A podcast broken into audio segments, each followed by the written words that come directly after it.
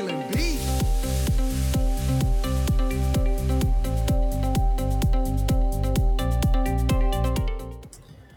Hey, everybody, this is Team OverTalk. This is going to be our episode three. It's been a while since we started. I am your host, Rev. I'm joined with my co host, Fancy and Vin. Go ahead, guys, say what's up. Hi guys. Hello. How's everyone? Yeah, yeah. Well, um, we have been away way too long. I mean, the holidays came around, and a couple of us had some weird schedule changes, and we have just not been able to get back on track. But we are here tonight, and we are here to talk about Overwatch League for sure, because that just started, and we're excited about that. Uh, we're also going to talk about Open Division, because we both have teams in Open Division that are playing, and we're learning a lot, that's for sure. And then we're going to talk a little bit about the Mercy and Junkrat changes that are on their way. Am I right, guys? I got that right? Am I missing anything? Sounds about right. Yeah, that sounds good. All right. So, uh, I know we were all a little hesitant about joining the Overwatch Open Division, right? But we went ahead and did it. So, what are you guys' thoughts about what we're trying to get out of this for your team, Vin? And then, Fancy, what do you want to see happen for our team? Well, for our team, we just went in and we wanted to just see how we compared against everyone else. You know, main thing was to have fun. It was to enjoy it. That basic kind of thing. Uh, we we went in knowing that we weren't to win, and we went in there knowing that getting one or two wins out of the entire uh, open season, we'd be happy with that. Heck, we'd probably be happy with just getting one because the competition is very stiff. So just kind of seeing where we stand against the rest of the teams out there was our main goal. Yeah. Fancy? It's kind of the same goal as Vin. Um, I know my guys really wanted to do this, and I was a bit hesitant because I knew that we were going up against these crazy like grandmasters. And you know, the funny thing is, we actually have gone up against you know people that are the same SR as us, which is like mid plat to diamond. So it's been kind of cool. But my main goal, and I think everyone's main goal on my team, was just to get a learning experience from it. Um, and I think it after the weeks are over and after Overwatch Open Division is over, I think the team will be better because of it. Because we'll have learned strats. We're you know we're really taking this as serious as possible, so we can try to get strats down and try try to um, just get our teamwork flowing and get everything going. And yeah, I don't know. I think Yeah. Rev, can Well, you can you fix I- that for me? no, man, you're good, brother. You're good with what that. I mean, I understand what you're saying. Um, I will say this though. I think the biggest thing that we've taken away from it as a team so far, and I can't speak for you, Vin, because I haven't, you know, that, that's your guys' thing, but we have been learning uh, a lot about what we do wrong, which is great. Um, we actually also found out that against platinum and even diamond teams, we tend to wreck the shit out of them. Uh, I mean, all I mean, I, we really did. Like both the teams that we went. I mean, that's not going to be every team, but I, we wrecked them hard. And then last week we were actually playing against a master and with a master team with a grandmaster on their team, and our guys actually were doing really strong against them. So that was a kind of a nice surprise. But overall, we have a long way to go, and I'm really enjoying the open division for the fact that it's really pointing out a lot of flaws. Um, so, but it's good flaws, you know, because you can there are things that you can fix and get better off of. So I think open division really is, like we said, just a really good learning experience to see where you are as an individual on the team, as well as where your team needs to go. So, but anyways, that's my thoughts on it. Plus, at the end of the thing, we all get like a ten dollar gift card that we can use to to buy loot boxes and stuff. oh yes, of course. Can't go wrong without those loot boxes. I need all the skins. all the skins that are coming up. Oh my gosh, I can't wait for them to release. It's gonna be awesome. Oh, that is going to be awesome. I'm really excited. I'm excited about the new map too. Uh, I mean, we, we, we can get into that once it comes out. I, I know I, I want to talk about it, but we'll, we'll talk about that maybe next week. Because hopefully next week the the new map might be released, so we can actually. It's finally supposed to be on opening the twenty second, so that is I believe that's next Tuesday. Yeah, it's should be next week. So yeah, we could talk about our, our thoughts on that. That'll be a good good idea to talk about. Um, so with that said, the other thing before we get, I know everyone's getting Overwatch League, so do I, but I want to talk about the Junkrat changes and Mercy changes. Do you guys think that they're needed? Do you think that they're too harsh? Do you think they're not harsh enough? What are your thoughts? Well, I don't know necessarily about the Junkrat about what it's going to do, whether it's good or bad. In my opinion, I kind of think it's good because he's already overused and he's a main staple in the meta, which I don't feel any character in the meta should be. And the same thing with Mercy; it's she's a staple. However, when you when you nerf Mercy, I think this entire meta is changing because honestly, how the teams are able to run it, people like McCree and that that character type that really requires a pocket in order to do well. Like you want to look at how the pros run teams. When you have a McCree, you have to have that Mercy pocketing. That's just he's just a squishy mm-hmm. character. He's out in the open. He's easy to kill, and although he can create an absolute mess of damage, he's he has to be built around. That's the entire truth. He is someone that you have to have the other five members completely build around him. And with this Mercy team, yeah. you no longer have that advantage of having that double res and that instant res, I should say, where you can just come on up. And I mean, Valkyrie still going to be great, and I still think a Valkyrie can make or break a team fight like it does now, but it won't be the same. And I feel like it'll take some of the characters like McCree out of contention, and that's what I'm really worried about.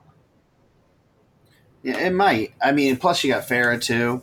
Uh, I, I, I, again with the Mercy stuff because I mean I play a lot of Mercy. Um, she's not my favorite character right now, mainly because unfortunately because of what we're talking about the meta, I end up getting forced to play her way too much.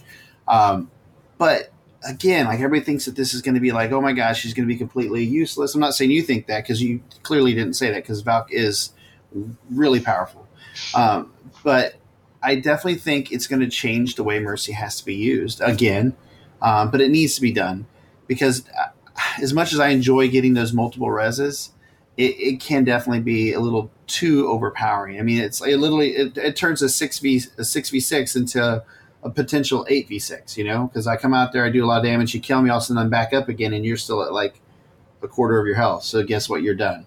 So, but a lot of people are wanting her to get you know either completely reworked and like no res. But I, I, I think that her her kit still has a place. I, I think they just got to really figure out what that place is and how it should be used because nobody likes to feel like oh my god I just got this awesome you know all and I just killed like two three people and all of a sudden here comes Mercy bringing back two of the people I killed and pretty much making what I did almost completely null. Nobody enjoys that except the Mercy. but and, and that's the problem. And, and, again, like I'd like to, I'd love to see a little bit more Lucio and Ana back in play, and I'd love to see them do some more stuff with Ana.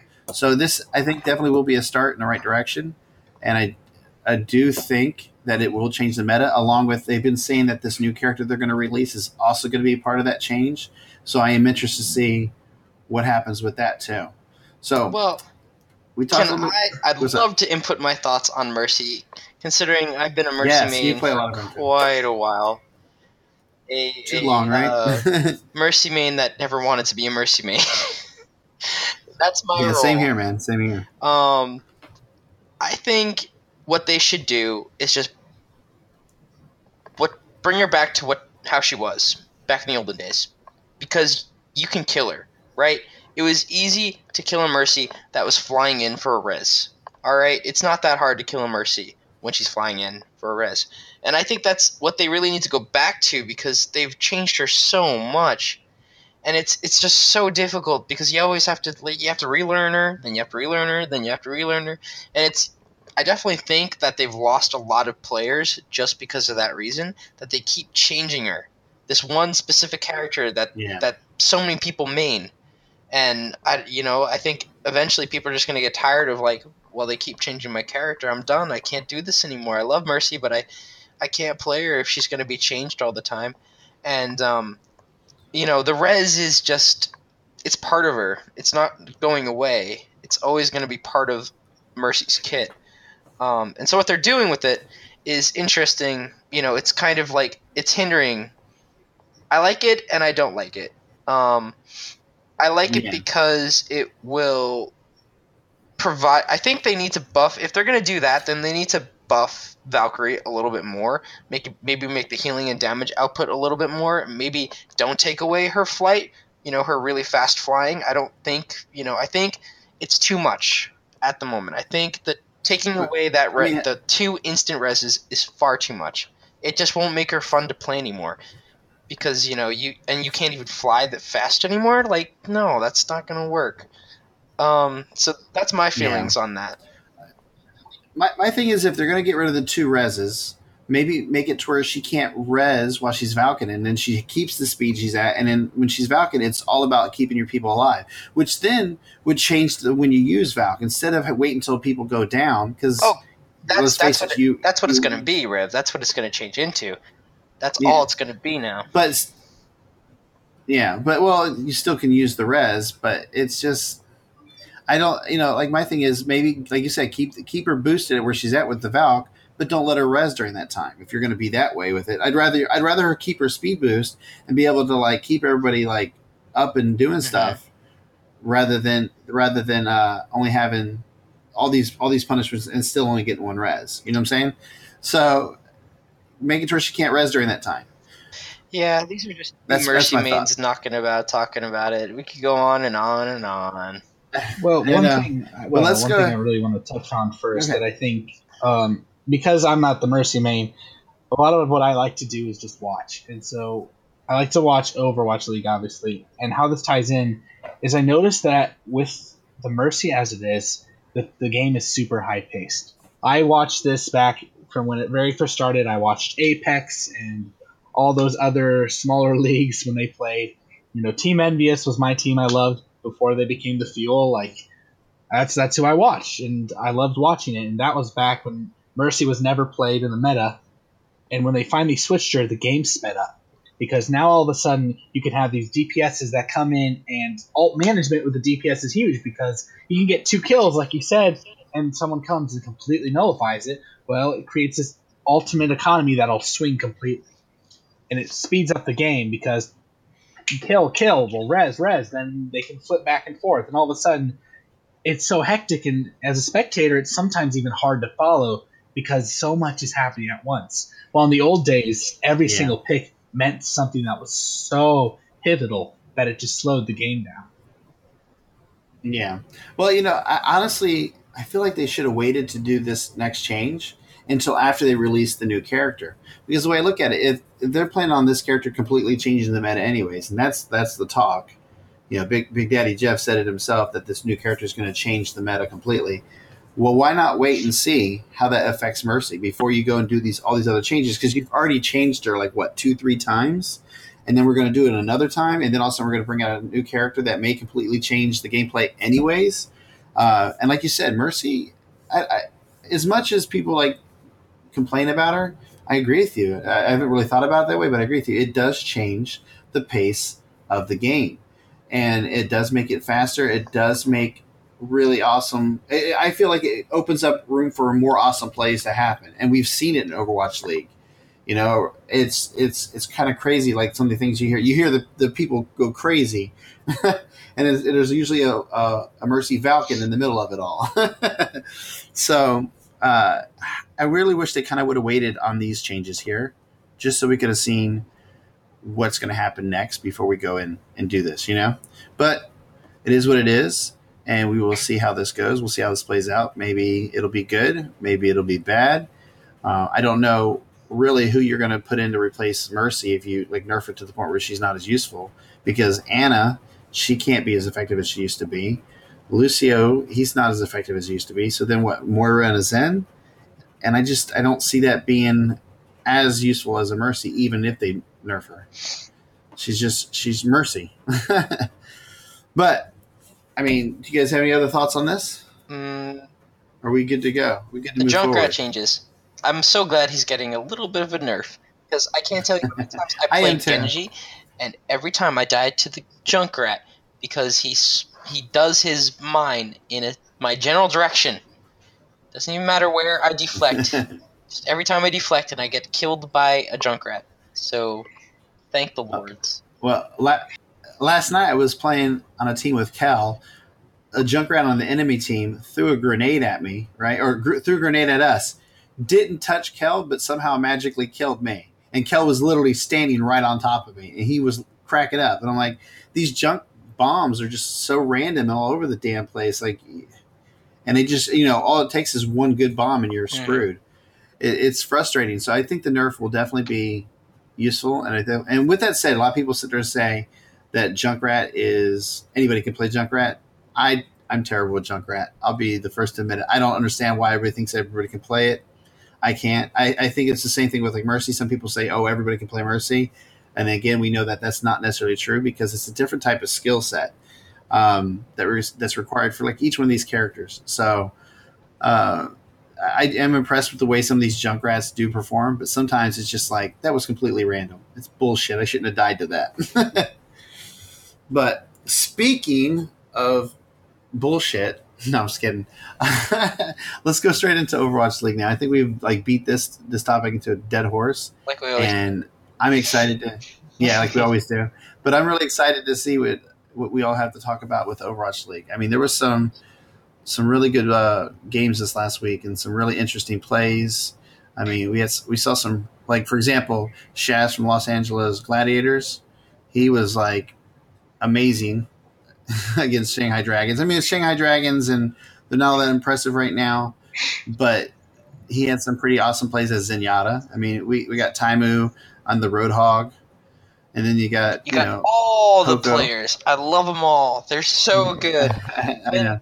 There's, I mean, but yeah, I mean, there's so many Guide good us plays. in, So gentle hand.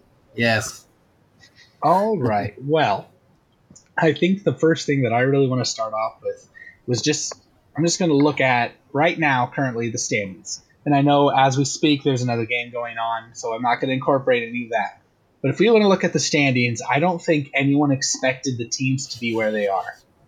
I mean, everyone expected Dynasty, you know, and Spitfire to be in the top four easily. And Seoul, just for you guys don't know, are top of the league right now, undefeated, three and zero. And then we got Valiant and Spitfire, who are two and zero with a tie. So neither of those teams have officially lost. And then we have this middle ground where there's a whole bunch of wins, losses, and ties. And the middle ground that I really want to that I find interesting is like from five to eight, all the teams in there had a bunch of ties. So like Boston Uprising are one and one, which means they had two ties, and Gladiators are one and one, so they also had two ties.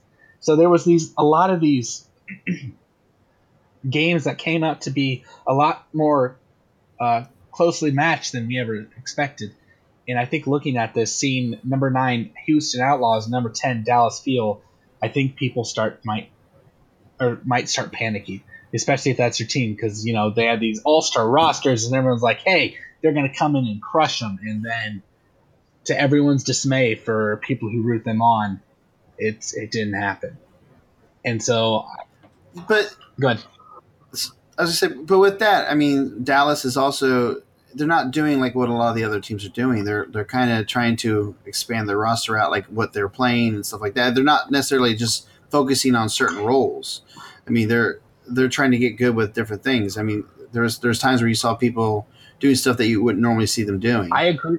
I mean, would you no, I agree? completely, and I think especially in the fuel, there's one thing that I think they need to focus on. So before any fuel fans out there, before you freak out, I think you really need to realize that their first mistake for the, the fuel is that they they're treating every single player on the roster like they're a starter, and as Yep. as yep. much as that may be, and as much as talent they have on that team, they need to come up with a starting six, and that has to be done. And I think, I really think some of the biggest issues are who who their healers are, and they're putting in Custa, who I, I like Custa for Chips, Chipshajen, and I don't think, I don't think that should ever be an issue, because Chipshajen is the one of the best healers in the league. You'd probably put him in the top five easy. And they need to establish these permanent roles. And then from there they can, you know, expand outwards. But what they're doing is instead of going for like a really wide composition and not very tall, or a very tall composition, not very wide, you know, tall and wide being the amount of characters you can do or how skilled you are on them going up and down. They're trying to do both.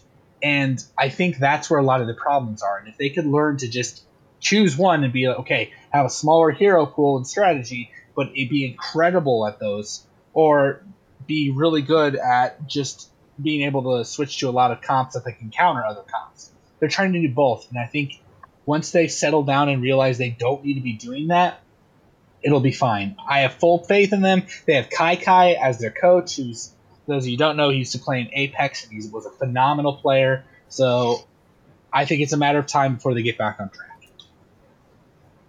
Yeah, I, I yeah I, I, agree with you. As soon as they as soon as they do that stuff and they they figure out what they're going to go with as their main, we're going to see a, a, totally different ball game coming mm-hmm. from Fuel. Oh, sure. You and your Fuel, so, Dallas Fuel. Oh. The team EnVyUs. No, hey, my let, team will beat you all. New York Excelsior will destroy everyone with the big air pie leading the way. Thank you very much. This, this, this guy. This guy. Let's talk about New York. Let's talk about New York. Since you, you want to bring I'd up your love team. to bring up my team. Can I? Can I bring up my team, Vin? Is that okay? I'll bring you, up my team. you can go ahead. All right. So New York Excelsior, right? fully stocked with talent on the DPS aspect, fully stocked with talent on the healing aspect. Mm. Um, the tanking aspect, you know, they're not the best tanks, but they're they weak. get the job done. All right. So I just think that they're just going up and up and up, and I cannot wait to see them versus the big dogs. Mm-hmm. Like they've they've beaten the the low dogs. They've beaten a lot of the teams that haven't exactly been the best. Um, so I'm looking forward to seeing them go up against um, Seoul Dynasty, London Spitfire. I'm really excited for that. But for now, they've been just knocking out crazy. They've knocked out Houston Outlaws, which is insane in itself because I didn't think they were going to be able to do that, but they did. And um, yeah, it's looking pretty good. Very um, much so. The one thing I really want to touch on is before you know we freak out and think that they're the most amazing group. He's what Fancy said was completely correct in the terms that their DPS is completely stacked. They have an incredible, absolutely incredible DPS core. And I think that is where they're going to be trying to win. Because their tank, as much as I love Mano Guys, he is really just a Winston kind of player. And when he has to go other tanks, it's when you really see him struggle. And that's one of the biggest issues I see and how New York Excelsior guys has been winning, it comes down to two things, and it really is these two things: their positioning and Pine. And because they're building their entire oh team God, around Pine. Pine. which is what they should be. You know, they he's one of the best McCrees in the league, might be one of the best in the world, actually. And so they know this, and so they're pocketing him. They have their tanks built in a way that when they try to dive on him, they're going to get punished. Those tanks are going to get punished and that's exactly what they need to do.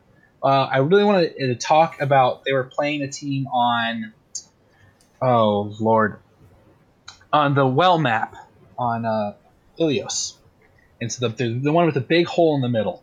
Mm, and the that was against had, was I think. Yeah, they had a Pharah. You know, things were going really, really kind of itchy, and they make a retake. And once they have that retake, they had this little little corner that they made for themselves, and they had Pine in the corner and Mercy in a house, and then they had a D.Va right there also to protect. And they didn't, you know, make an open space for themselves. They just stayed in that corner and made the team come to them. And by the time the team came to them, Pine had already ripped off multiple headshots on the Pharah, and she was done. So it already forced right off the bat a res. And right after the rest, they got a kill on the Winston. So they just lost their main tank, and they didn't have Valkyrie, and it completely swung the match in favor. The entire ultimate economy swapped in that one moment.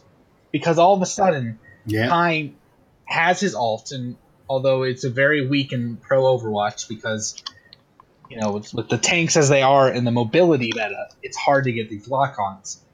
But still, we have all these ults. Pine was built up. Mercy was damage boosting him, so she got her ult, And they just stood in that corner and they absolutely decimated. And they didn't get the point retaken back from them. And they just they just won.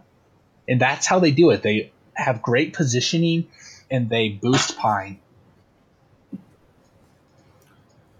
Yeah, well, I mean, and Pine had some great plays too, on, and against Houston. I mean, hell, he like not only that, but I mean, he like swung. He swung so many matches Agreed. in their favor.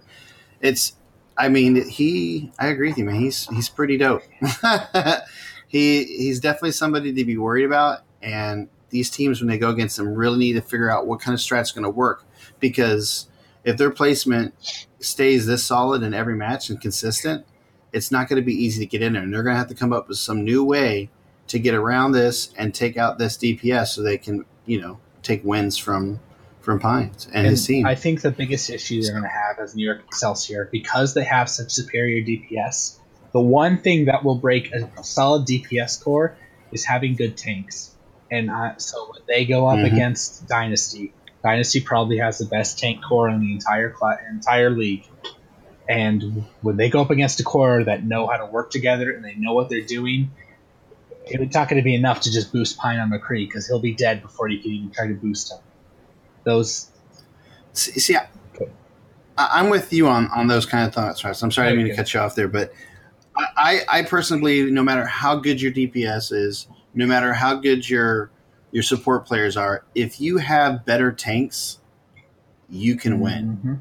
period because uh, it just the, tanks because the, everything is based around where they're positioned. So if your tanks are doing things in the right place and they're putting their shields in the right place and their barriers up and you're able to capitalize as, as a as a dps where you're able to use those and heal your team because i'll tell you right now when i'm support it doesn't matter how good the dps is doing if the tanks aren't protecting me the right way i can't get the heals off and then everything falls apart. And guess what? If the tanks are in the right place the dps can't do their job I mean, in, in a sense, you need everybody to be doing their job, but I personally feel like you can have a mediocre support player and, and a, a decent DPS and still win if your tanks are just better and know where to be. That, that's that from playing. That's what I've picked up from this game. Tanks are key. Very much winning. so. I agree. Fancy, any uh, thoughts? Um, yeah, I definitely think the tank thing is a definitely big thing. Um, goodness, I'm just staring here and looking at all the different teams on this roster, and I'm just like, this is gonna be an epic six months because we Oh, get to yeah. sit here and watch this, and I'm just like, oh my god, this is gonna be amazing.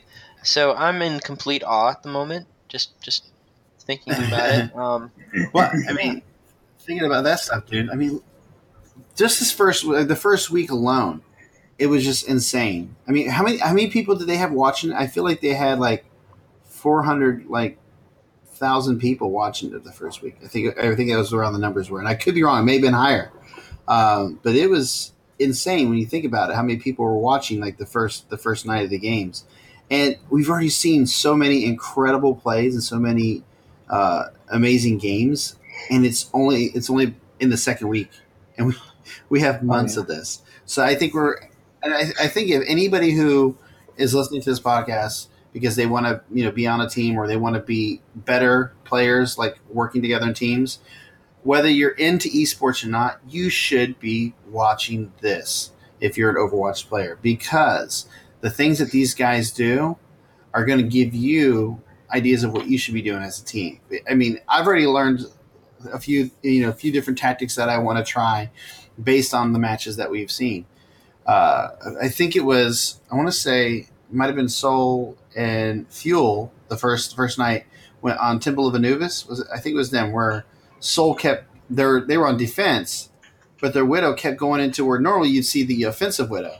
They'd let the they'd let the attackers get onto the point, and then they would get up. To, And I don't Oh, usually when we play at our level. Oh yeah, Fleta Yeah, that I I have I I've not seen that happen really in any of the games that I ever play in. I've never seen a widow on defense go to where the attacker widow would be and just let them come onto the point and just screw them up because they're so busy trying to deal with the point that that widow is just up there and she's completely out of their range and she's just eating them up. And it was a beautiful tactic. And I was just like wow okay this is what we need to be doing with with our Oh, widows. So so I mean, no, but in, in all seriousness, I mean, that's the kind of stuff that you learn, and you go, "Hey, we can put this into practice with with our own people." So these guys are like, you know, cutting edge. They're teaching you how to play new, new ways of playing, because you know they because these guys constantly are fighting against the best players. They have to be thinking, what can we do different that's going to take them by surprise? So, I mean, So I find it kind of interesting that you brought them up with the Seoul Fleta. Number one, I think Fleta might be the best DPS in the league right now, hands down. Um, I felt that way since I He's heard he signed. nasty. He's always been good, but he's probably one of the best. But one thing in particular that I really want to touch on is why the Korean teams are doing so well right now. Um, and I don't want this to sound badly on anyone else who wasn't, but they just have a deeper understanding of the game.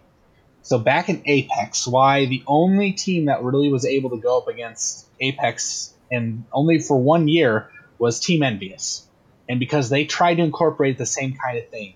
While a lot of the Western and European uh, teams built these rosters around stars, Korean didn't do that. It's they, it's like each individual person is a star at their role, and so they don't have stars. When you were to look at places like Lunatic-Hai, for example, who, for those of you don't know, uh, Lunatic-Hai is the Seoul Dynasty now. Basically, almost everyone transferred over, and these teams just understand the role of playing as a team. The tanks don't try to go in and make star plays. No, they simply go in and make room for their DPS to win. And their DPS, they don't go in there and try to play heroes. They understand, hey, let my tanks do the heavy lifting. I hit my shots, we win the game. They understand those basic concepts more than, you know, for example, Houston Outlaws. Houston Outlaws have one of the best DPS in Jake.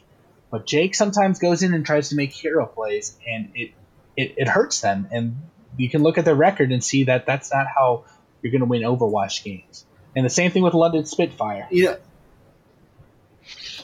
you, know what I think it comes down to the difference between, like you said, like they it's it's it's, it's part of it's a deeper understanding of the game. The other part of it is I don't think that they really care if they if they're the if they have the play of the game. Like in a Western culture, like you want to be the star player. So like we tend to think that way and like try to do things that we probably shouldn't be doing because we're like, oh, if I get this, I'm gonna look really awesome, and that I, I, and I'm not saying that's why everybody does it, but it's it's just kind of in our our mentality. We want to be the best, so we we kind of take risks that we shouldn't. And and the Koreans they, they tend to be a little bit more reserved, and they think, okay, listen, we're going to do this, and they take their they pace themselves better. They definitely pace themselves better in every match, and I think when this league, I think it's definitely going to help more of our teams in the Western culture pick up on that a little bit more and get more into that. And I think we're going to start seeing other other players doing the same kind of mentality as well as time goes forward. Because that's the only way you can counter that is by being the same way. You can't go crazier and like, well, I got to get this crazy kill and and beat you know solid strategy. You have to come up with solid strategy yourself and be patient. Patience is key. We're not patient in the West. We're all very very impatient. I can actually So- uh, give you a game that is the perfect example of this. Um, so you're going to look at the Philadelphia Fusion against the. Um, I want to say it's the Houston. Uh, no, it's the game that they played today. Actually, it's the Philadelphia Fusion against. The shot. Sorry, let me. The shock. Yeah. Um, so the Philadelphia Fusion right now is Shadowburn and Carpe. And what they're doing at the moment is they are doing old strategies. They're using old strategies. They're not adjusting to the meta that well. They're basically using their personal mechanics to beat the teams that are out here right now. And the Shock did something interesting today. They went ahead and they countered the Philadelphia Fusion. They did a counter dive. And so Shadowburn and Tracer were kind of shut down by McCree and a Junkrat. So, um, you know, I think the Western culture needs to learn how to, you know, take advantage of team efforts and like try to fix that because Philadelphia Fusion lost that map purely on the fact that they didn't switch after it wasn't working. And um, yeah, just take a look at that match. It's it's a really good match, um, and you'll see that personal skill sometimes doesn't lead to a victory. Mhm. Doesn't. So yeah, and and that kind of leads actually. That's a really good lead into what I really want to talk about is the Los Angeles Valiant. So they are currently ranked number two out of twelve. They are right beneath Dynasty, and they're one above the Spitfire. And to be fair, and I really want to uh, really want to say this that they haven't really had the big dogs yet. They still haven't Yeah. faced Seoul, and they still haven't faced the London Spitfire. And this week, they have to play Seoul once and the Spitfire twice. And so after this week is going to really determine on whether or not I think they're going to be one of these teams that have this grasp and they understand to play as a team, or if they just have been able to use their skill set to outplay the other team. Because as we've seen time Yeah. and time again, it isn't necessarily about personal skill that's going to beat these higher teams like Spitfire, Dynasty, or Excelsior for that matter, these Korean based teams. It's going to be the teamwork. It's going to be how well they work as a team. It's going to be can they play off each other? You know, are the DPS going to be able to play off each other? They're going to make the opportunities that the tanks give them and actually take it. And so I think that's that's going to be my big thing I want to watch this week is see how the Valiant fare when their schedule gets a little tougher. Because anyone can say they're I'm number one or I'm number two if they haven't played the top four teams in the league yet. Yeah, this is true. Very true. And see, like, and like again with Dallas, they still, I, I still feel like they're one of the top four teams. Again, I think it's a lot of it, like we were saying earlier. They got to get their their shit together. They got to figure out who's going to be their starters, and just just do that. Stop trying to put everybody in because. I mean, every time they had like a good push with, with certain players, they took those players out and put somebody else in. And I, I'm like, you can't you can't be doing stuff like that because it just changes the whole. You, you got this momentum built up, and then you're like, well, everybody's a star, so let's put them on there. Everybody gets to play. Everybody's a winner. You, you can't do that. It just does not work. So I, I want to see Dallas at their best against these, you know, against these teams too. And I want to see, I want to see Fu- Fusion. I want to see An- Los Angeles. I want to see what these guys come up with because it's going to be really interesting once they do play the big dogs. so, um, man, it's just so much. There's so many good matches and so many great things. I mean, what, what else? What else do we want to I talk about I think tonight? there are two teams that I think are kind of hitting the panic button, and they're the two teams I agree they should be right now. If if they're not hitting the panic button, now they need to be doing it, and that is Shanghai Dragons and Florida Mayhem. Number one, so let's just start Yeah. off very quickly with the Shanghai Dragons. Everyone knew coming in that they weren't going to do that well, mainly good. because this team, which is it's from China, obviously, they are they didn't choose their best players. I don't mean that to be harsh, and I don't mean that to be rude. It's just a fact. They they some of their best players weren't even chosen to be on this team, and so they're missing some of their best talent. And so when you're putting that up against, oh lord, against any of the American teams or the Korean teams, it doesn't matter who, they're just going to get shredded because it, it'd be simple as as having a bunch of grandmasters going up against some diamonds. It just doesn't matter how well you play as a team sometime if the other team just massively outranks you. So they need to start thinking right now Yeah. how are we going to do this? Who are we going to pick up? How are we going to change our team so that we can adapt? And the other team, Florida Mayhem, Lord, they have some great players, but they're limited in the fact that having only six players on their team that only know a very small role selection, they're in trouble. You know, TviQ, great player, really love him, great Genji, but man, he, it's not like you can just expect him to switch over to Junkrat and play amazing because he just doesn't. And I think Florida needs to realize this right now that hey, if we're gonna make an actual contention and we're not gonna be the joke of the league, then we need to start playing together. We need to pick up some people who can change the game, and we need to play our own game. And we need to start doing that now. Uh, thoughts? Yeah, yeah. I, I was. I, I agree. I mean, going into this, we, we talked about this that we knew Florida was going to be having issues because they only had six players right there and that, and we knew that that was going to be a problem. Um, and it's just it, it's killing them. It's killing them because they don't have people to switch out, and like you said, they don't really have people that that can flex as hard as some of these other teams. Um, and, and they need that. They need some players that are strong and can flex if they're going to be anything in this competition. And I'd like to see Florida do well. I happen to be living down in Florida. I may be from Texas and a fan of Dallas and, and Houston, but I, I have a little bit of love in my heart for some Florida mayhem as well. And I would like to see them do much better.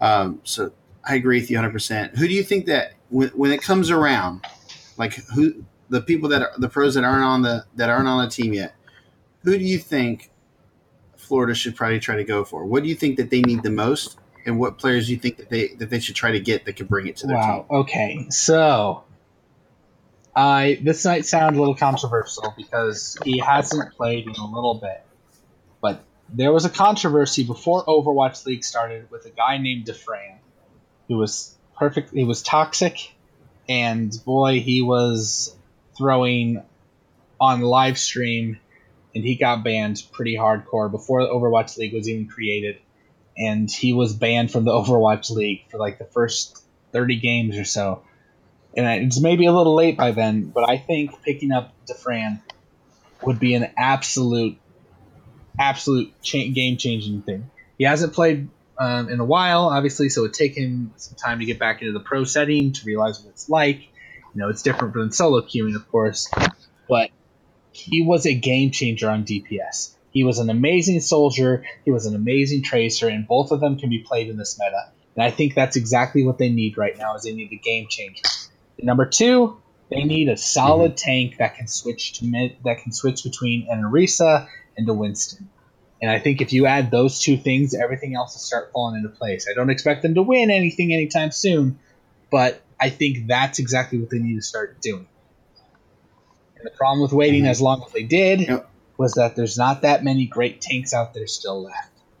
Maybe they can go for FCTFCTN. Yeah. He never got oh, picked yeah, up. FCTFCTN. Love so I guy. think I think he would be a great. He used to play for Rogue. I think he'd be a great way, great person to pick up. He was very good at Winston and played a decent Rein, and could easily pick up the uh, Orisa skill. So I think if they're really searching and they're have their heads on straight, that's who they pick up. Okay, I agree. Now, what what about Shanghai? What do you think I they think should go for? It sounds brutal. They need to do a complete roster overhaul. Uh, it sounds brutal, but MG, their tank, it's not cutting it. I think you keep Undead, you keep Roshan, and maybe Diya, and then everyone else you cut back. Undead is clearly their best player. He's their, for those who don't know, he's the DPS. He focuses uh, Widowmaker. He's not the best by any means, but he's the best on the team. And he can at least he's at least someone that other teams realize, hey, if we want to beat this team, we just got to pay attention to him at the very least and I think that's huge. I think they really. Yeah, well, I, as I was saying again, like we said earlier, if they don't have good t- tanks, then the DPS can't do anything anyway. So we probably can't even. We probably don't even know. We probably haven't even seen all mm-hmm. that he mm-hmm. can do because his team just isn't great. You know, I mean, who knows what he could actually do if he had the right people in the right place on his team? It's it's it's true. I, I hate to sound this, but they have a guy named MG. I just I just don't see him at this this level, and I don't know what what it is. It's not that his mechanical skills that bad. It's just I see him make bad decisions constantly, and I don't think you need that kind of mindset on the team. You can you can no. fix mechanics to an extent, but you can't fix stupid thinking. Yeah, this is true. So, so wait, wait. Are you saying I'm screwed then? Because remember I told you I got to work on my placement and my, my thing. Are you telling me I oh can't fix that? so I was once told by someone much smarter than me. He goes, he's talking about healing and healing the tank because I was a tank main and I was just learning. Someone told me we can heal damage, we can't heal stupid, and it's stuck with me ever since because it's true. If you're running in there, which is somewhat what you see with the Shanghai Dragons, is their tanks just run in there before the team's ready, and they just get obliterated. And it's not a matter of well, I need healing. They can heal damage. They can't heal stupid, and that's the point. Okay, they're doing stupid things. I, I think that's going to be my new motto. Listen, a- any anytime a player when I'm when I'm playing and it's like some rando and he's like, I need healing, I'd be like, I can heal damage, I can't heal your stupidity. that's gonna that's gonna be my new motto every time I'm playing heels. I'm telling you, man. I like that. I Um, like that. Fancy, do So, you have any teams all right. that you wanted to speak about? Um, so Yeah, teams to watch out for at the moment. There, you're talking about this middle ground, right? It's it's really really exciting. Um, there's so many different teams that can just take over now, right? Because you you you're thinking your Dallas Fuel, your Houston Outlaws, they are not doing as well as they should be doing. So Agreed. it's pretty much anyone's game at the moment. Check out Philadelphia Fusion. That team is going to make some waves. They're they're doing they're doing very well. I've been watching them as of recently, and they haven't played against the big guys yet. Um, but I'm really looking forward to seeing what they can do and how they get farther into the league because I think they need to fi- figure out some things. But once they get going, dude, they're going to be hard to beat. In- that in that your- duo is really difficult to kill. Um, I was going to say, in your opinion, why do you think that team's doing so well? it's because of Carpe and Shadowburn. Agreed. Oh man, that that duo is absolutely outstanding. You get a good Tracer and a good Genji, and you just go for it. Oh man, if Oh, you can't gosh. handle it, then you can't handle it. You know, they're like lightning. And then you have um Fragi on the Winston. Oh my gosh, that man is insane. Absolutely. Uh, I'll tell you, you know, what's really, I mean, at our level, anyways, what's a really good thing, to, what I hate dealing with is a Genji and a Tracer, good one. Because, I, you know, I start off with Zen, I'll switch over to Moira. If there's a Tracer or a Genji, I can usually handle them as Moira. But if there's two of them, I'm screwed. And if you throw a Moira on the enemy team, I'm def, they, the Moira, the Genji, and the Tracer are like, no, we're destroying you.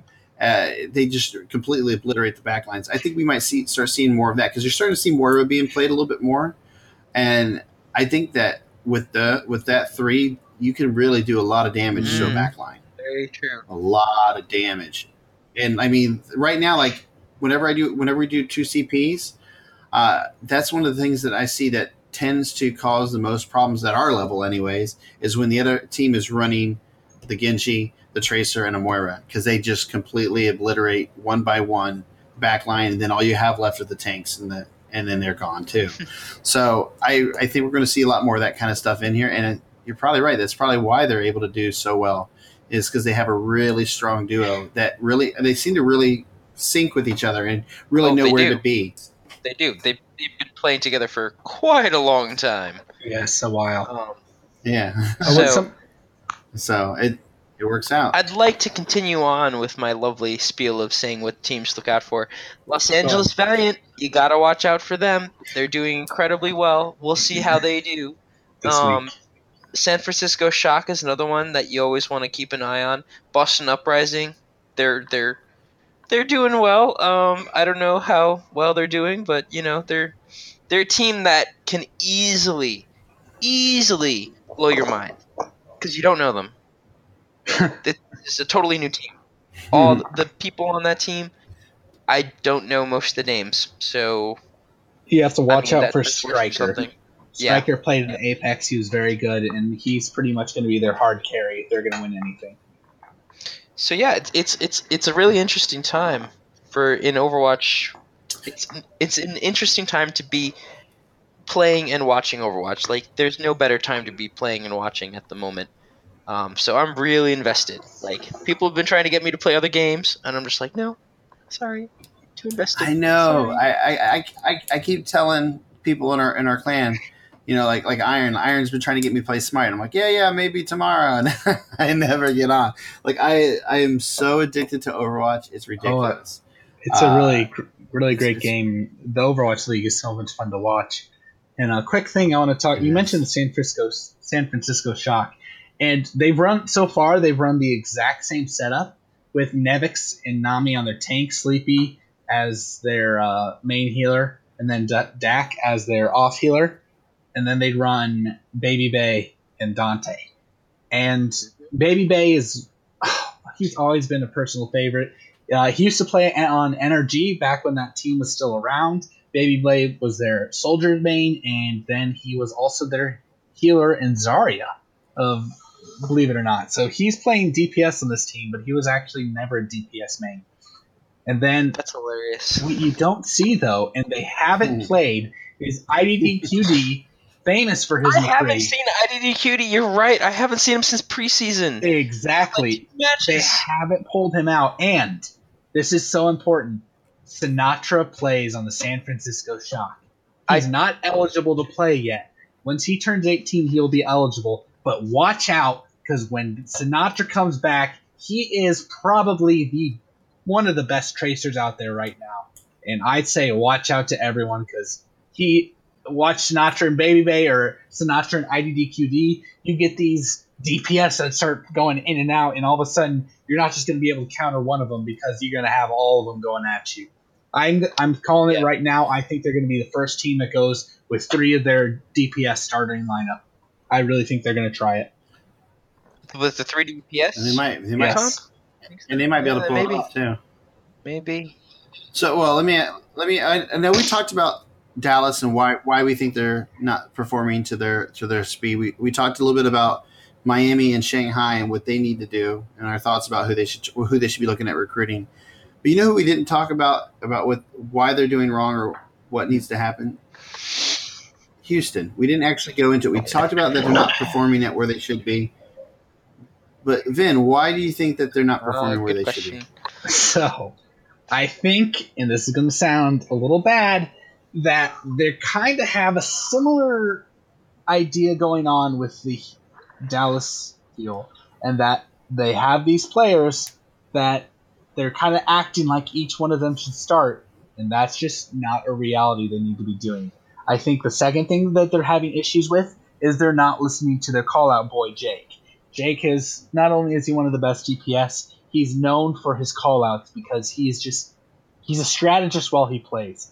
He's he has this calming effect with his team and they listen to him so well. But these last couple of games, he uh, he announced this later in an interview after one of their latest loss that the, the team just wasn't operating well right now. They weren't listening well to each other.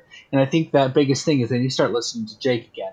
Uh, for those who don't know, they have Cool Matt, uh, one of the best D.Vas out there. They have Muma as a tank as well. I love Muma. I love Cool Matt. I think they should be the starters. Then they have Spree, who is a lot of people like him. Not my not my cup of tea because when Spree comes in, that means Cool Matt's coming out. And I think any time and point that you have Cool Matt who's not in the game, you're asking to lose the game. Then they have a bunch of DPS. And besides Jake, I don't think you should ever pull Jake because of what his presence on the team does. And then if you want to go off of pure skill, you have LiNkzr, who is, oh, oh boy, he's phenomenal. His Tracer is outstanding, and his his Widowmaker is probably good enough to go up against uh, Fleta. So he's very great, but they're not working well together right now, and they're not deciding who their top six is, and then that's their biggest issue. You know, I, I have to. Do you th- rep- do you- I'm sorry. Let me interrupt you there. I don't think LiNkzr is the best tracer. I gotta be honest, they don't have a really good tracer besides Clockwork, and honestly, Clockwork has not been performing, which is very sad because that's the name of our team. You have a good point. I don't think LiNkzr That's has funny. the best tracer, but he's when you have him and Jake together. I think that any team is going to put so much effort into countering Jake that your other DPS is going to look better. Yeah. Yeah, that might true. Th- th- I wanted to ask you real quick. So for Dallas and Houston, do you do you think the reason why they're having such issues with who their starting six is is because all the players maybe they have too big of egos, or do you think it's because the the coaches and the owners don't really know who they want as their starters yet? Like, what do you think it is? You think it's the players? Or you think it's the the the leadership? like I coaches? honestly think it's the players, and I think it could all be fixed by one thing. and It's going to sound stupid, really stupid, but it's getting the tanks in place. You got to set your tanks in place. Mhm. You got to get them to communicate well with each other. You got to get them to play off each other.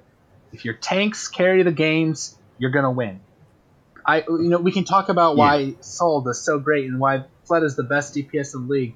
But would he really be the best DPS if he didn't have two of the best tanks always making space for him? Would he really? Exactly. no, no, he wouldn't. Like, like, And they're they're so they're so, just asking too much of Jake right now in not having the dakes, the, the tanks to support him. And both these teams are doing it. Same Yeah. with the Dallas Field right now. They have the tanks to do it. They have good tanks. XQC, you know, they have Cocco. They should be able to do, be to be carrying these games. Mickie, but they're just they're not communicating well. And both these teams, once they learn to communicate well as tanks, I think everything else falls into place.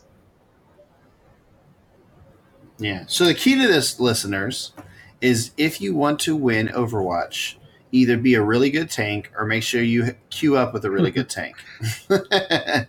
because otherwise you're going to lose. No, I'm just kidding. But no, but in, in seriousness, I agree. Like we, we've, we're going to beat that into a dead horse probably in this episode and every other episode that tanks win games. They really do. Uh, I mean, that's why a few seasons back you had the tank meta. You know, like I, th- because it was it's, tanks are just so damn overpowered in this game. It does not matter how accurate you are if I got a shield blocking your Mhm. bullets, and I got and I, and my team's right placement behind my shield throwing damage at you, and your tank's not doing what my tank's doing for me. it's it's just that to simple. Describe what a tank So- kind of does in Overwatch is like comparing them to football. Let's say we were playing a football game. Tanks are the linemen. It doesn't matter how good your quarterback is. It doesn't matter how good your running back is or your wide receiver is if you don't have blocking up front. And it's the same kind of thing with tanks. If you don't have them making space for you, it doesn't matter how good your stars are. They won't be able to do anything without it. I, I would say that Ryan, D.Va, and Roadhog are probably your linemen, and then you got your uh, your D.Va and your Winston are more like linebackers. so, but yeah, I that's that's really what it is. I mean, they're the, they're the guys that put the pound in on, on, on the other team and protect you while doing it. So, and then you got your your healers, which are basically your quarterbacks, and your DPS are your receivers and your running backs. Pretty true. So. So, and, and you know what? If, if people actually looked at this game and, com- and compared it in a sense to like actual sports, like, you know, football and stuff like that, and take those like kind of concepts and probably mentally put that in, in perspective in this game, it might actually help them learn to know where everybody's Exactly. place is. Because right now you, you, you got that want to run in and DPS, you know, it, when they shouldn't be. You're like, dude, you're a tank. Well, I got gold kills. That's not okay. like, unless you're like a D.Va, it's really not okay. You know, like you shouldn't you shouldn't be having gold kills as a Ryan. You shouldn't. I mean, I'm not saying Ryan can't be putting the heat on her, but he just should not be having gold kills if he's doing his job right and giving his DPS the opportunity to, to do their job. So, and that's uh, you know, again, if you got really terrible DPS, it may not matter if you're carrying as a Ryan, but in general, if you have the stronger tanks, you will win. So, uh, stronger, stronger defensive line, stronger offensive line. Whoever's yeah, look at in football, whatever whatever lineup, you know, your offensive line. If they hold the the defense better, your offense is Mhm. going to crush. If the defense is able to just plow through your your your O line, who's going to win? Who's going to get the sack? Your, your your your defense team. So again, like I said, that that that concept really needs to be applied in people's minds when they're playing this game. And then you take in like the military strategic aspect of it and add it in there too. So because there is a lot of strategy. I think I think we covered I a think lot you tonight. beat That topic to a dead Um, horse. Uh, yes, I somewhat. think we did. Tanks I- win I- I'm- games. I'm good Got at it. I'm- Got it. Right. Also, also fancies win games. Make sure you have fancies on your team. Yeah, you got to be styling, guys. Um, but I think I like that. Yeah, it's a good topic to end on. You know, we are a team-based podcast, and that could be our lesson for today. Um, you know, make sure your tanks are communicating well and they have good synergy. Because I know for a fact that's our biggest problem on my team. We don't have that Mhm. off tank that we need. We don't have a Mhm. dedicated off tank, and there's when we do have our dedicated off tank, he's not there enough to build that synergy. So, and you know, if you look at Vin's team, they do have that. They wreck us every time because they have the better tank line. Um, Oh, yeah. and so that's just something to take Oh, yeah. away. Um, so definitely, if you're looking for good tank lineups, watch the Seoul Dynasty. They have a really good lineup. Um, London Spitfire's got a pretty good tank setup as well. Um, let's see. Yeah, those two watch for now, and then I'll tell you if uh, Dallas Fuel and Houston Outlaws get their sh- shit together and start to become better tanks. But um, yeah, there you go. I, I have to agree with that. So, again, I want to apologize to anybody who's listening to this. We are sorry that we've been gone for a few weeks. like I said at the beginning, the holidays were a little hard, but we are here. We are back, and we do want to do more podcasts. So we hope that you guys enjoy these. And I think I'm good. You guys good? Mhm. Yeah. All right. Well, I want to thank both of you guys for joining me tonight. I'm glad we're finally doing this again. It makes me happy, brings me joy, makes me want to cry. Anyways, you guys have a good night. Everybody listening, thank you guys for listening. I hope you have a good night. Hope we taught you something or that you learned something new and you can take it and apply it with your own friends or your own teams. All right. Good night. Good night.